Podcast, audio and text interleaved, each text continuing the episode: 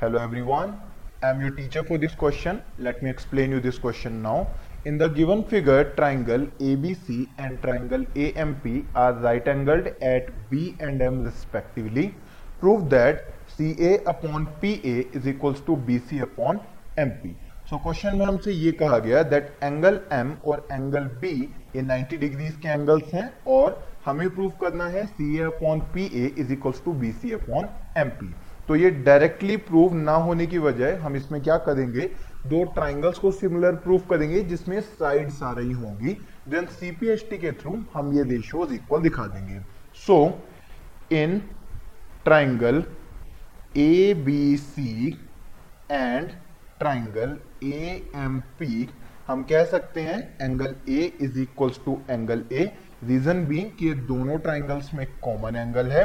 First case then angle A B C is equals to angle A M P is equals to 90 degree because दोनों ही 90 degree हैं तो इसलिए equal हो जाएँगे। So by angle angle similarity criteria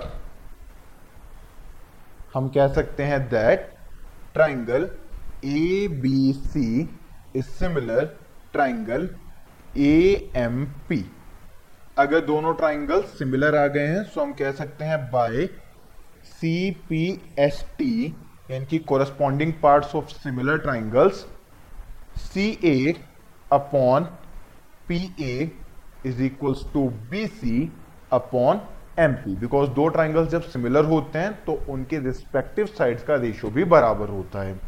I hope you understood the explanation thank you